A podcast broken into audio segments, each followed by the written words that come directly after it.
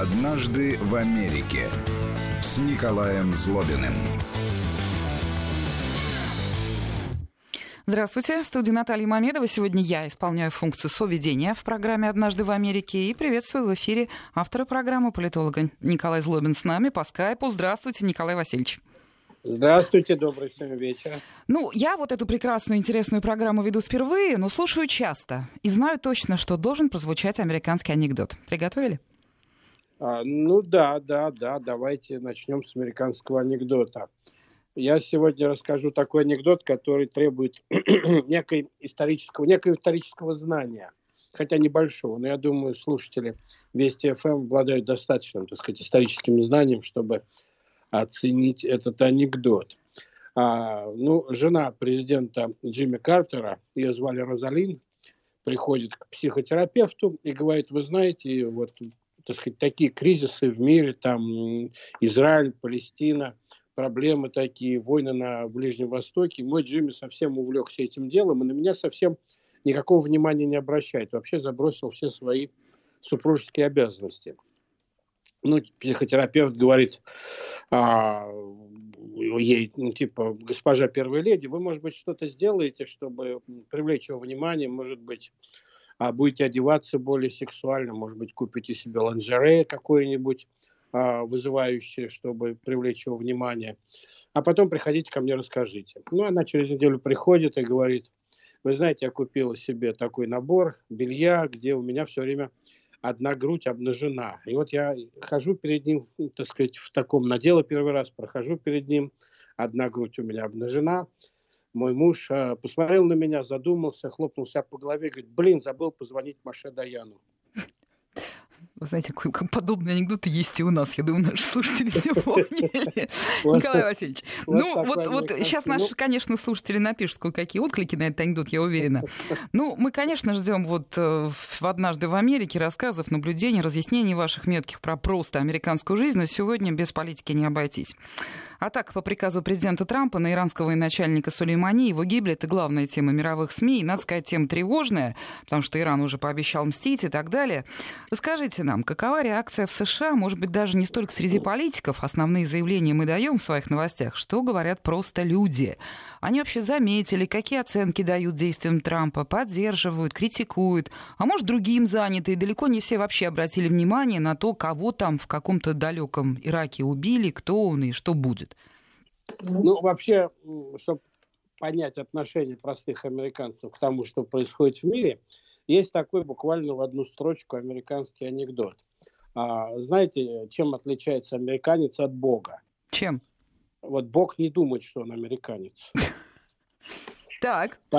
Поэтому, да, вот у американцев отношение к тому, что происходит в мире и в окружающих их странах, такое немножко высокомерно снисходительная и а, с большой степенью игнорирования на самом деле. Американцы не интересуются, это уже стало, в общем, такой парадигмой известной, не интересуются внешней политикой, по крайней мере, до тех пор, пока это непосредственно не отразится на их жизни, там, на доходах, инвестициях или появлении э, гробов, там, приходящих э, из той или иной страны с а, телами тех, кто живет в твоем городке, жил в твоем городке, похоронами и так далее. В принципе, им безразлично, а, по большому счету, что происходит в мире. Америка страна интроверт, который очень много внимания, практически все внимание обращает на то, что происходит внутри страны, и очень-очень мало на то, что происходит вне страны.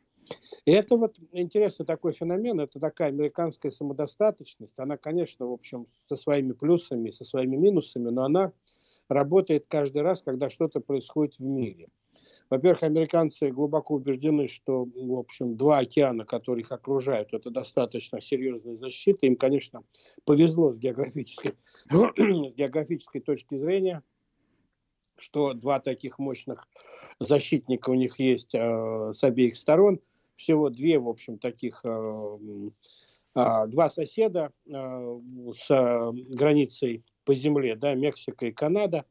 Вы можете сравнить с количеством соседей, которые есть в России. Россия вообще чемпион мира по количеству соседей, стран, с которыми она соседствует. Американцы, конечно, им проще выстраивать свою внешнюю политику. Она всегда о чем-то очень далеком, у них нет проблем, в общем, как правило, в ближайшем зарубежье, у них нет стран, которые вызывают какие-то опасения. Вот, поэтому и это тоже сказалось на том, что американцы относятся к тому и к данному событию, к этому убийству отнеслись, в общем, достаточно равнодушно. Мы говорим о простых американцах. Да. А, кроме того, э, ну, я думаю, что американцы всегда ожидают от своего президента решительных действий, э, желания, умения и э, возможность взять на себя ответственность а, за тот или иной шаг. Как раз вот появляющиеся в последние э, дни статьи, в последние даже часы статьи о том, что там то Пентагон, то разведка США не была уверена в том, что необходимо это делать, то американские советники Трампа говорили о том, что надо сначала просчитать все возможные варианты последствий, а то, что Трамп все это проигнорировал и принял решение все-таки совершить этот удар, ну, в общем, работает на рейтинг президента Трампа, безусловно. Он проявил себя в глазах простого американца, еще раз повторяю, он проявил себя как решительный политик, а учитывая, что наступает год президентских выборов, а Трамп еще, так сказать, находится в состоянии, в процедуре, внутри процедуры импичмента, все еще, все еще самое интересное связано с импичментом впереди, в ближайшие месяц-два мы все это увидим, вот, то для Трампа это, конечно, такой позитивный э, результат, и некоторые даже аналитики считают, что, ну, может быть, не в большей степени, но в значительной степени он это решение принимал, исходя из а, внутренней необходимости поддержать свой рейтинг, укрепить, вернее, свой рейтинг и укрепить свои позиции визави демократов, а, которые сегодня как раз его за это, за это критикуют. В принципе, американцы, простые американцы, не очень вникают во все детали того, что происходит где-то очень далеко. И это очень интересно, потому что Америка страна иммигрантов – и, в общем, как говорил президент Труман в свое время а, после войны, а, после Второй мировой войны, а он говорил, что все американцы это люди через черточку. Там американец, итальянец, американец, испанец, американец, русский, американец, немец и так далее, и так далее. Сегодня очень много американцев, арабов. Вот. Но, тем не менее, подавляющее большинство американцев не очень интересуется тем, что происходит в мире, или интересуется, в общем, очень поверхностно там одна минута, 30 секунд, там полторы минуты международных новостей. Ну и, соответственно, никакой тревоги среди людей нет, ведь в конце концов Иран нет, сказал, что будет нет. мстить, и, возможно, атаки на американцев за пределами США и так далее, и так далее. Трамп в ответ тоже сказал, буду атаковать, список есть из 52 объектов, включая культурные. Вот это все мимо проходит э, население. Ну, знаете, собака, которая, которая лает, она, как правило, не кусает. И э, поэтому все эти заявления, в общем, в Америке давно заявления политиков делят сразу на 20, там, на 30, а то и на 100. А, что это в основном, так сказать, э, дипломатическое или психологическое воздействие. Простые американцы не следят за жизнью Вашингтона в значительной степени, не следят за жизнью Вашингтона, за всеми этими текущими событиями, кто что сказал. Да, какие-то важные вещи, безусловно, появляются, отслеживаются, появляются в газетах местных, но американская система СМИ, она очень децентрализована. Каждый штат, каждый город имеет свою газету, каждый штат, каждый город имеет свое телевидение, у них свои местные новости. Поэтому, в общем, все это распадается на, не на общее отношение Америки к тому или иному вопросу, а на то, как относится конкретно вот в этом городе к, к тому, что произошло в этом округе, ну, в этом штате, в конце концов. И я начал говорить о том, что вот Америка страна мигрантов – очень важно в, этом, в этой ситуации э, посмотреть на реакцию э, людей из этого региона, иммигрантов из этого региона. И э, вот интересно, как арабы там или приехавшие из Ирака, из Ирана, из Ливии э, и так далее, э, иммигранты, люди будут реагировать на поступки Соединенных Штатов. И то, что вот я вижу, хотя сейчас, наверное, еще рано говорить о том, что это конечное их а, отношение, в основном или э, такое нейтральное, или зачастую даже позитивное, потому что они все-таки иммигранты, многие уехали в Соединенные Штаты а, с тем, чтобы э, оторваться от своей родины, и иногда они больше никогда не вспоминать. И э, многие из них, я вот со многими иммигрантами, мне просто по жизни приходится общаться, многие из них постоянно занимаются одним и тем же, доказывают себе, что они сделали правильное решение, приняли правильное решение уехать из той или иной страны. Поэтому это еще меньше снижает интерес к тому, что происходит там на бывшей родине, и негативное отношение к тому, что там происходит, там, превалирует, и превалирует, конечно, поддержка своей новой родины. Вы знаете, вот я посмотрел на многолетние вот в каждых президентских выборах а, отношение, например, русской иммиграции к выборам президентским, и практически всегда подавляющее большинство русских иммигрантов, иммигрантов из бывшего СССР голосуют за республиканцев. Вот очень многие голосовали за Трампа, потому что, например, они считают, что демократы с их идеями, так сказать, большого правительства, контроля за жизнью во всех областях слишком близки к тому, что было при Советском Союзе или при там, Восточной Европе при социализме.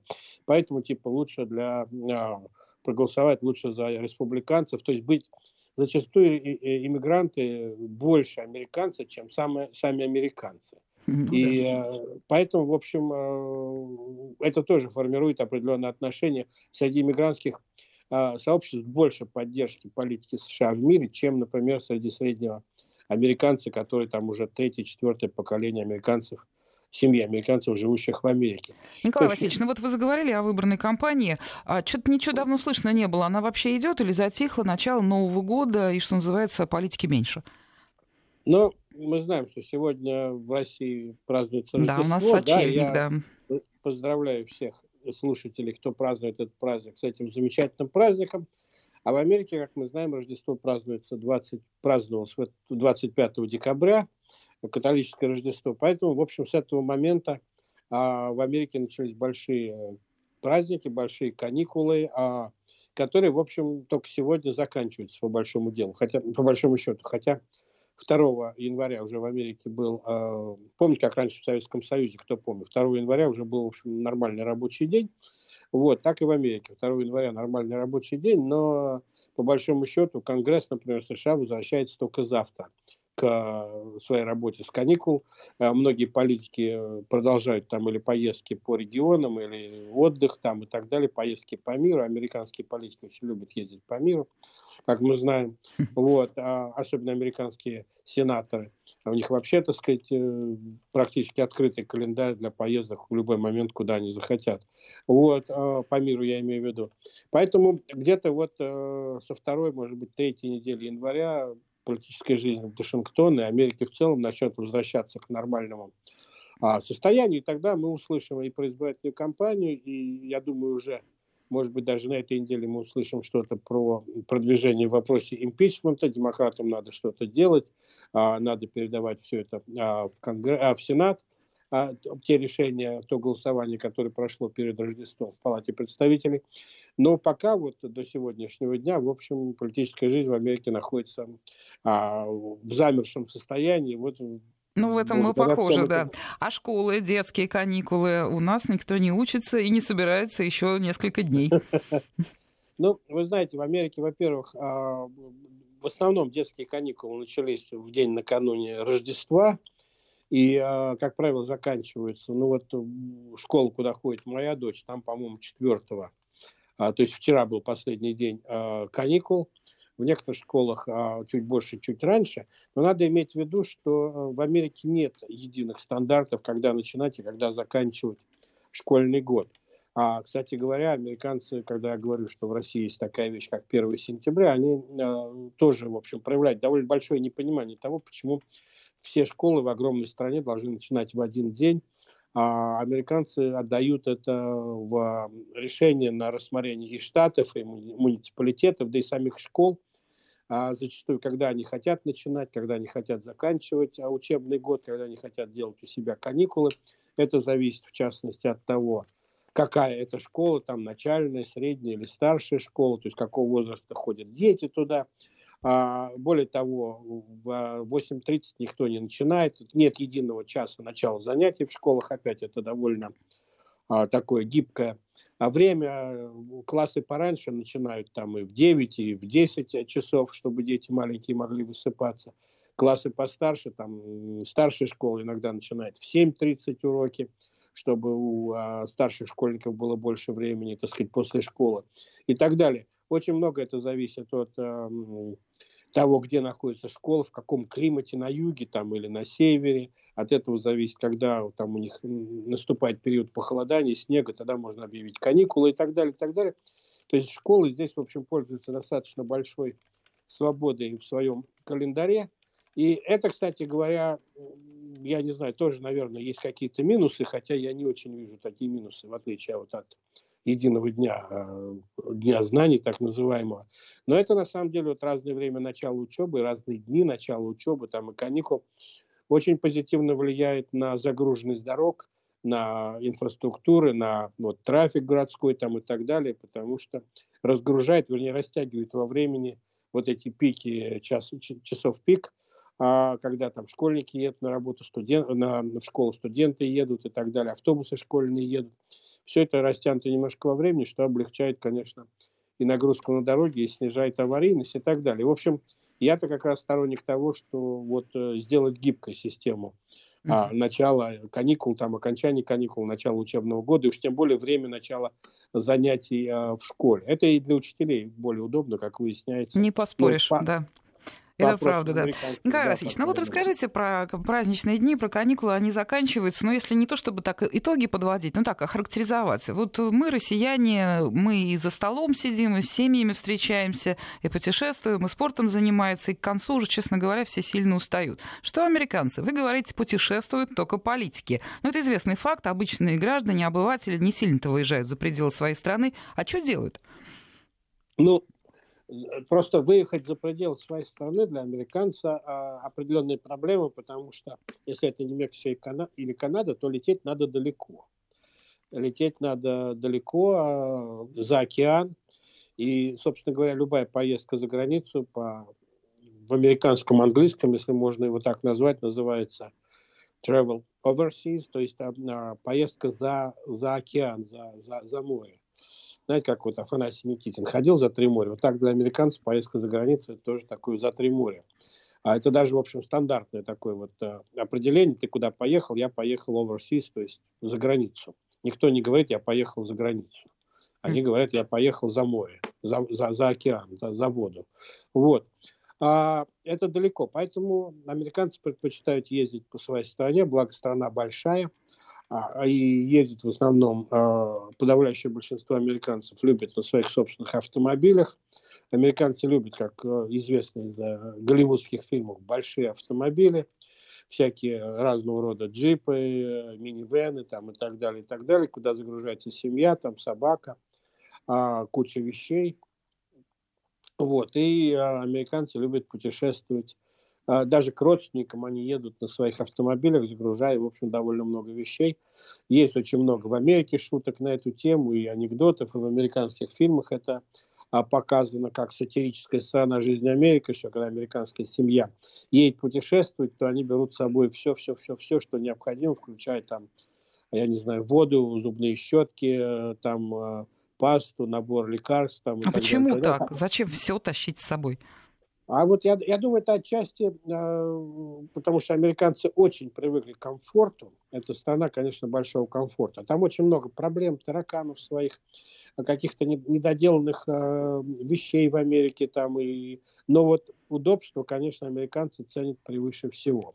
И э, вообще вся Америка заточена на удобство для простого человека. Отсюда очень много смешных вещей.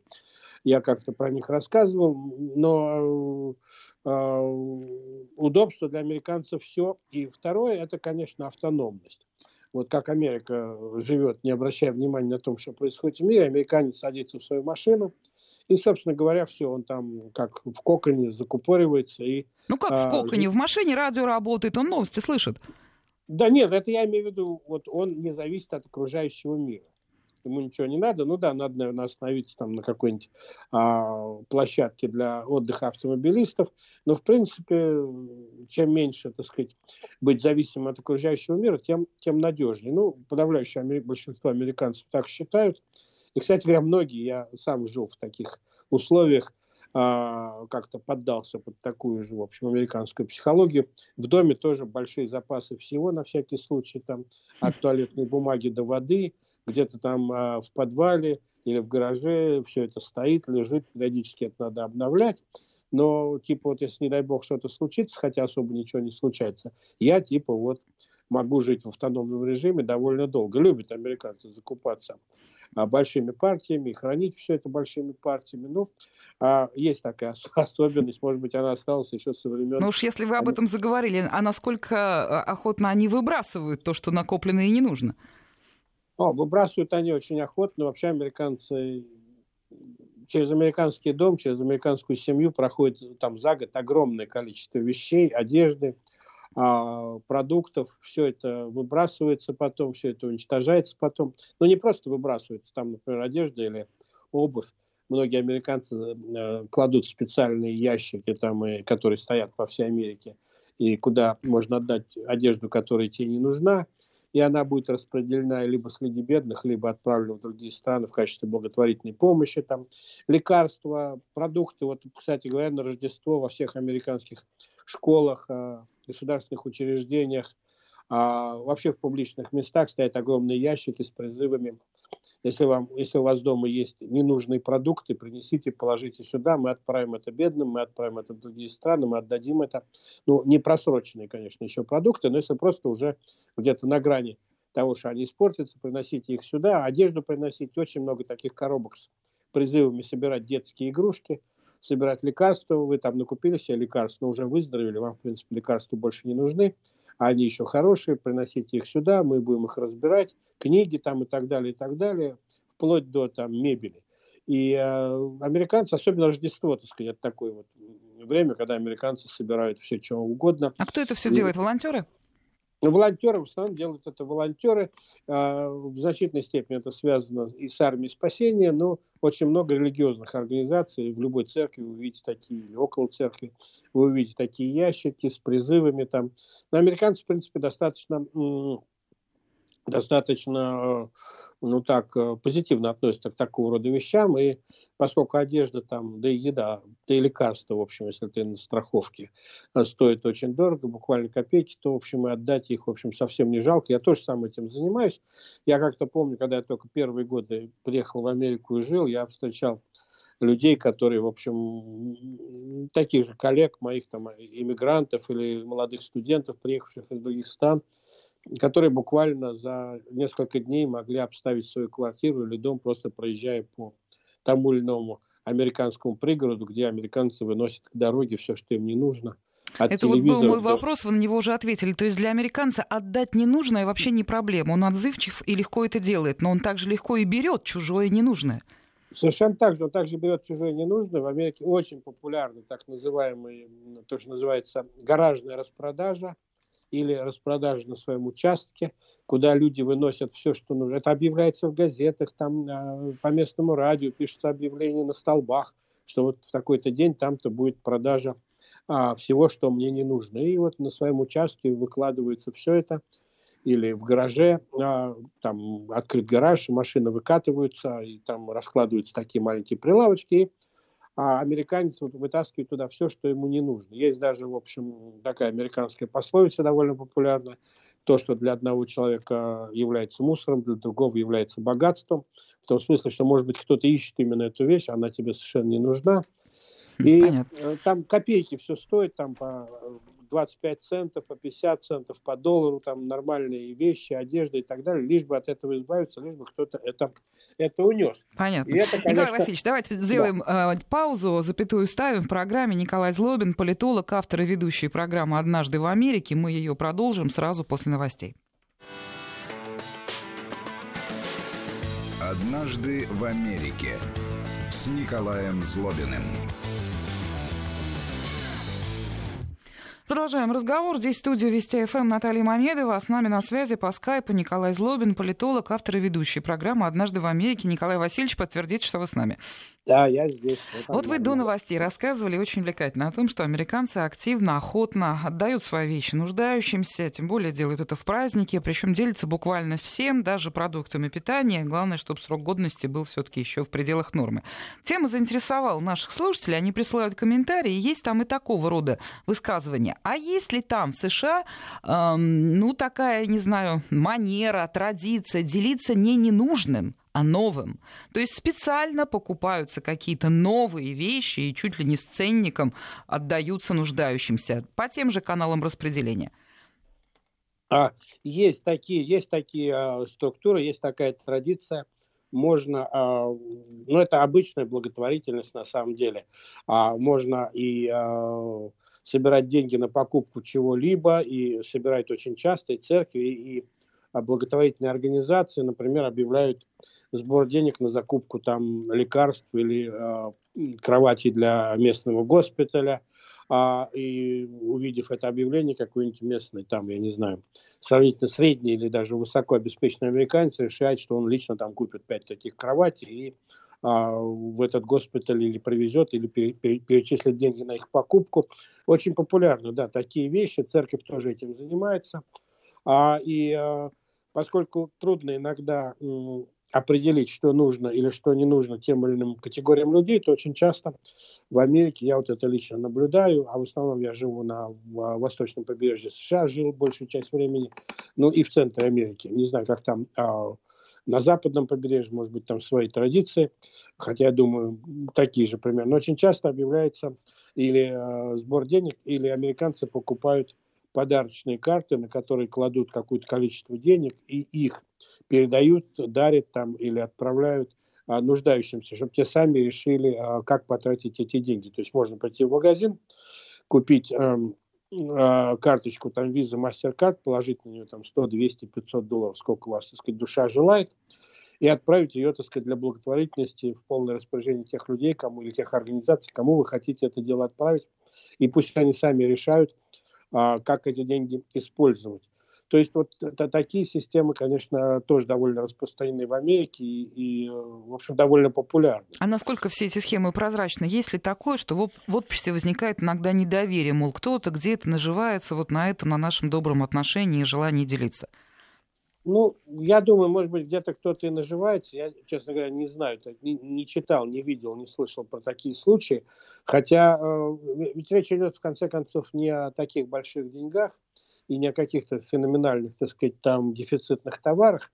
Ну, наверное, где-нибудь кто-нибудь что-то... Скорее, скорее так сказать, американцы подозревают в том, что а, где-то что-то может быть неправильно оформлено, и там какой-нибудь Пентагон или какой-нибудь Госдеп или кто-то еще будет закупать эти товары по цене в пять раз больше. Может быть, это коррупция, а может быть, это просто глупость. Но вот благотворительные организации, как правило, ну, я не знаю таких организаций, не слышал, чтобы а, их репутация была испорчена вот такого рода а, коррупцией. Вообще довольно прозрачная организация, тем более в Америке, надо сказать, вот что отдать должное Америке, у них очень-очень разветвленная и жесткая система налогообложения. И э, вот я сам руковожу исследовательским центром в Вашингтоне. Каждые три месяца мы, в общем, заполняем довольно такие многочисленные бумаги, очень жесткие, и э, базы данных, которые собраны на каждого и организацию, и на человека, и на благотворительную организацию, она очень большая. Мы не ослышались, каждые три месяца? Ну, в отличие от, э, от э, как, как э, личность, так сказать, как человек я это делаю раз в год, но как организация мы обязаны делать раз в три месяца, да. То есть и это нормально воспринимается, не, так, не тяготит ли столь вот такая частота процедуры? Ну нет, ну, приходится, конечно, все ворчат, приходится нанимать специальных людей, платить деньги, которые будут это делать, но а, в общем, в Америке все, все с этим согласны. В Америке система ведь не, не плоская, как в России, а она прогрессивная, шкала налогообложения, плюс американцы очень любят э, заниматься, это почти, практически национальный вид спорта, это списывание с налогов, уменьшение своей налогооблагаемой базы. И э, американские законы помогают, э, стимулируют даже это делать э, очень широко, глубоко и по многу но надо знать законы. И законы эти меняются постоянно, в разных штатах они разные. Кстати, нет единого закона о налогах общештатовского, то есть вы платите штатские налоги, налоги штата, налоги своего города. Единственное, федеральные налоги вы платите, исходя из вот того, что а, вы зарабатываете а там высчитывается определенный процент, опять прогрессивный. Все остальное это по закону штата, закон того места, где вы живете. И, конечно, нужны специально образованные, специально подготовленные люди, которые знают все изменения в этих законах, чтобы вы знали, сколько можно списать. Вот я, например, никогда толком не знаю, сколько можно списать с моей налогооблагаемой базы за то, что я У меня дома есть офис, например, рабочее место. Uh-huh. А, многие американцы работают дома и списывают с налогов расходы на содержание домашнего офиса. Можно списать определенную сумму, потраченную на развитие бизнеса, можно списать определенную сумму, потраченную на а, э, сохранение здоровья, там, поддержание здоровья, лечение. Ну, подождите, при этом заплатить за услуги юристу, который поможет вам списать. Ну, это не юрист, это налоговик, да. Это, конечно, гораздо меньшие расходы, чем... Я, я так скажу, по моему собственному опыту, лучше заплатить эти деньги, а он тебе сэкономит больше, найдя возможность вот списать с налогов больше. То есть я вообще сторонник такой системы. Лучше заплатить профессионалу, который найдет возможность тебе сэкономить больше, чем... Хотя сейчас очень много в Америке и в интернете этих программ, которые автоматом, ты там вставляешь свои цифры, и, и он тебе выдает, сколько тебе надо налогов заплатить или сколько тебе государство должно вернуть. А государство всегда, в общем, довольно аккуратно в течение там нескольких буквально дней после 15 апреля возвращает те деньги, которые ты переплатил. А То есть я правильно вас понимаю, прошу прощения, что я перебиваю, здесь очень любопытно. Да. А рядовой американец, он не пренебрегает такими вещами. Если есть хотя бы малейшая возможность, как вы говорите, уменьшить налогооблагаемую базу и снизить свои расходы, он это обязательно сделает. Пусть речь идет о небольшой сумме обязательно сделает. И вообще а, в Америке уважение к деньгам, американцы очень уважают деньги, любят деньги. Что тут скрывать? Это страна построена, так сказать, на а, культе а денег, а они уважают деньги а, даже в самом маленьком их проявлении. И любой американец, вот мы говорили про распродажи, буквально копеечные распродажи около домов своих, там, гаражные и так далее, вполне нормально увидеть там подъезжающую машину за там четверть миллиона долларов, который водитель, который выходит, хозяин, и начинает рыться, так сказать, а в этих ящиках, пытаясь найти что-нибудь, что ему интересно. И это совершенно не позорно, и никто на него не будет показывать пальцем, говорить, что он там, а, я не знаю, дешевка, мел, мел, мелочевкой занимается, чем-то еще, вполне, так сказать, в общем, сэкономить это дело хорошее. Американцы, в том числе очень хорошо обеспеченные американцы, без всякого зазрения совести, если можно так сказать, приходит в магазины с купонами на распродажу, приходит с, с а, какими-то вырезанными из газеты или полученными в интернете купонами, которые дают там какую-то скидку, экономят буквально там доллар или два, при этом они тратят там я не знаю, 200 долларов на покупку продуктов, но обязательно достанут купон на 50 центов, чтобы, чтобы э, сократить. То есть это, в принципе, уважение к деньгам начинается с уважения к малым деньгам, к мелким деньгам. И любой американец вам будет, может прочитать целую лекцию, что больше всего тратятся деньги на всякие мелочи. И отсюда он сделает вывод, что больше всего экономится денег как раз на всяких мелочах. эти купоны, снижение налогооблагаемой базы, а, попытки, так сказать, там договориться со своим а, хозяином дома, где вы живете, там или снимаете квартиру, чуть-чуть снять здесь, сбросить здесь. А, это очень популярно, и американцы, в том числе с этими людьми, которые оформляют их налоги, и э, с теми юристами, которые занимаются их делами, американцы торгуют, торговаться вполне, так сказать, в общем. Это, конечно, не восточный базар, но торговаться вполне можно и договариваться, в том числе даже с такими монстрами, как а, а, медицинские страховые компании, можно туда писать письма, просить, чтобы снизили, так сказать, там стоимость той или иной операции и объяснить свою ситуацию. Зачастую это бывает. Там уже включаются другие а, фонды гуманитарные, вот как раз благотворительные, там религиозные, церковные фонды, которые могут оплатить а, и оплачивают там операции или что-то еще людей, которые не в состоянии это сделать. А что с самой самом... Канады пришел комментарий от нашего слушателя, пишет, американцы да. не просто любят деньги, молятся на них.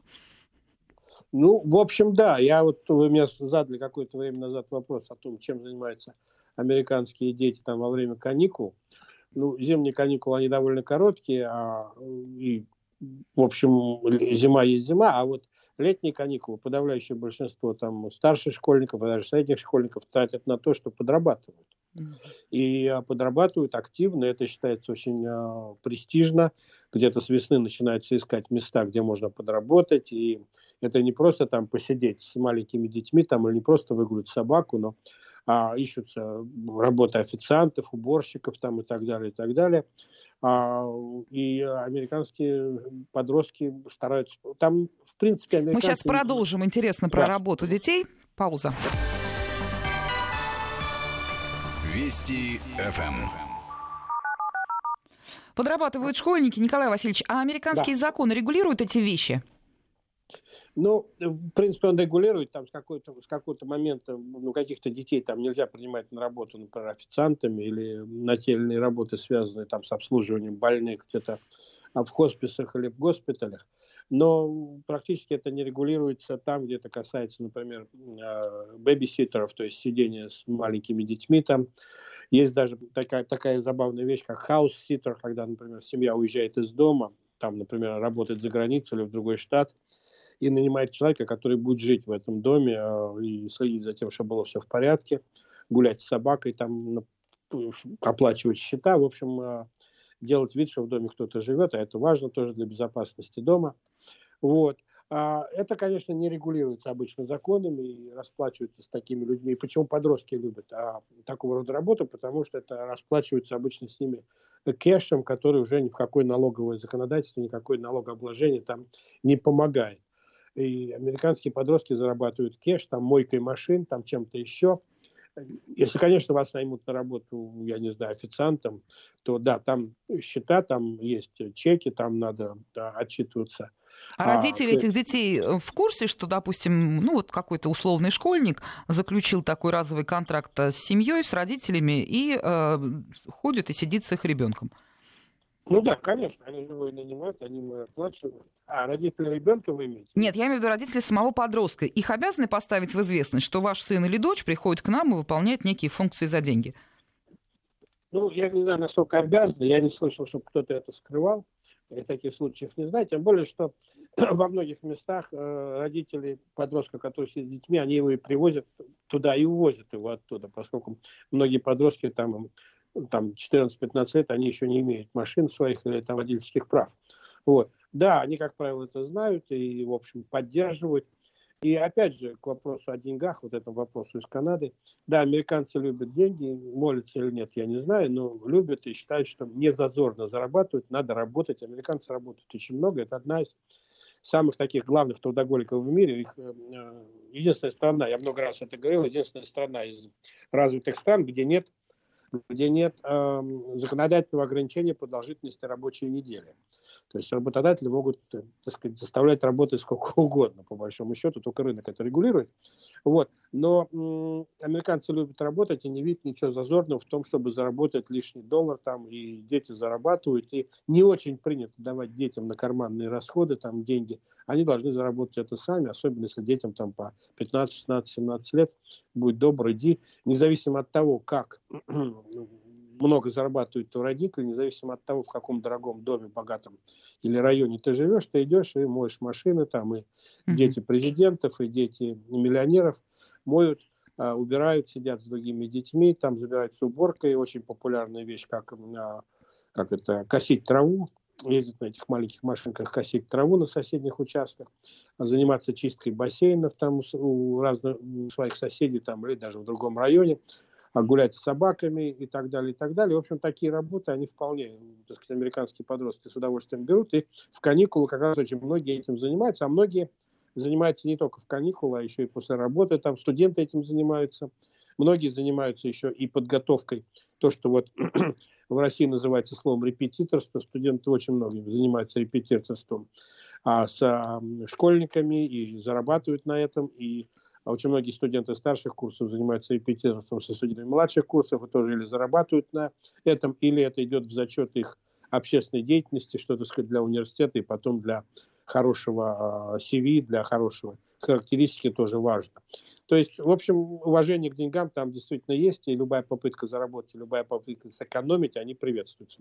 Ну, люди эти деньги, безусловно, зарабатывают, и поэтому в этом нет ничего зазорного. Но я вот вас слушаю, и мне такой создается образ, знаете, среднестатистического американца, который все время работает, и даже тогда, когда у него, у него есть свободное время, он заранее позаботится о том, куда он пойдет подработает. А как же ну, каникулы? А как же принципе, отрыв да. на каникулах, вот что называется, как принято у нас, погулять, отдохнуть и так далее?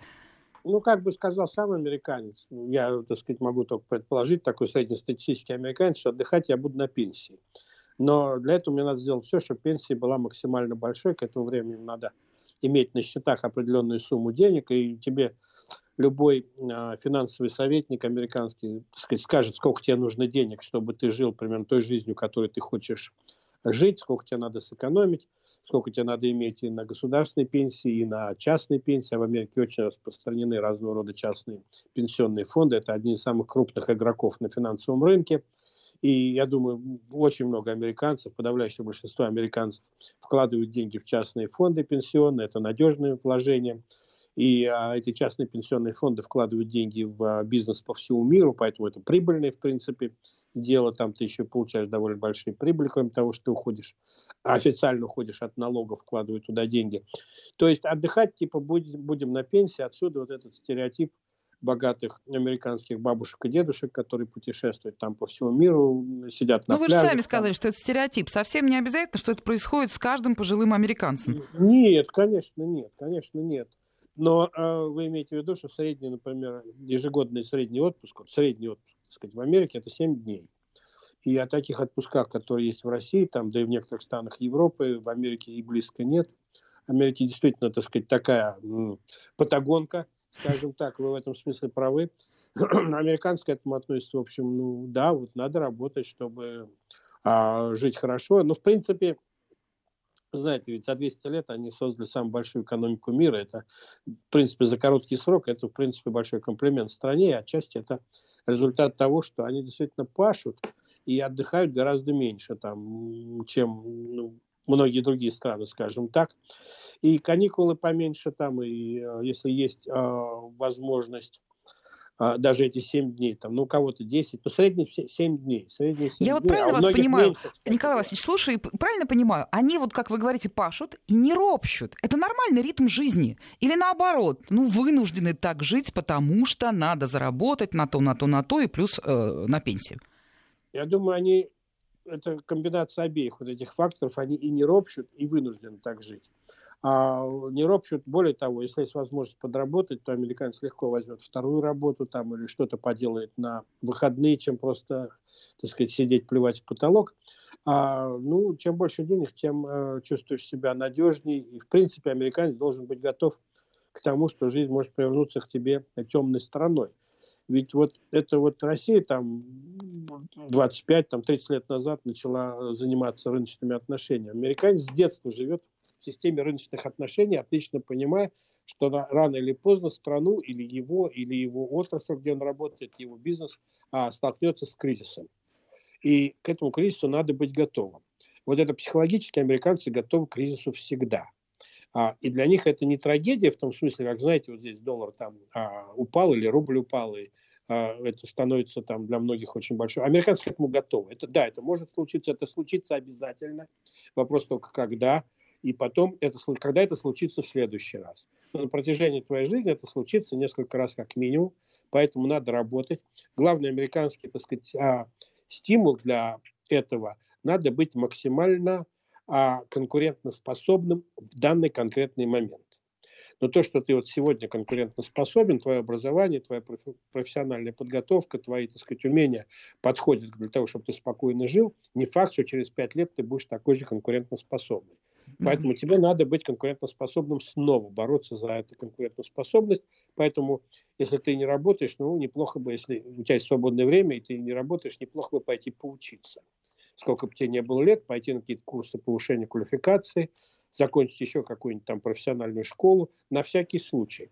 Потому что экономика меняется очень быстро в 21 веке. Вообще экономика меняется каждые несколько лет, рынок труда меняется, уходят целые профессии – если ты к этому не готов, то ты проиграешь. Поэтому деньги, квалификация, образование, постоянная, э, так сказать, э, жажда найти новую работу, где бы еще подработать, посмотреть, куда бы еще броситься, чтобы укрепить свои финансовые позиции, да, это часть американской жизни. А уж это необходимость или вот, так сказать, они делают это и не парятся, это уже вопрос, как вот, как вы это сами оцениваете. Да-да-да.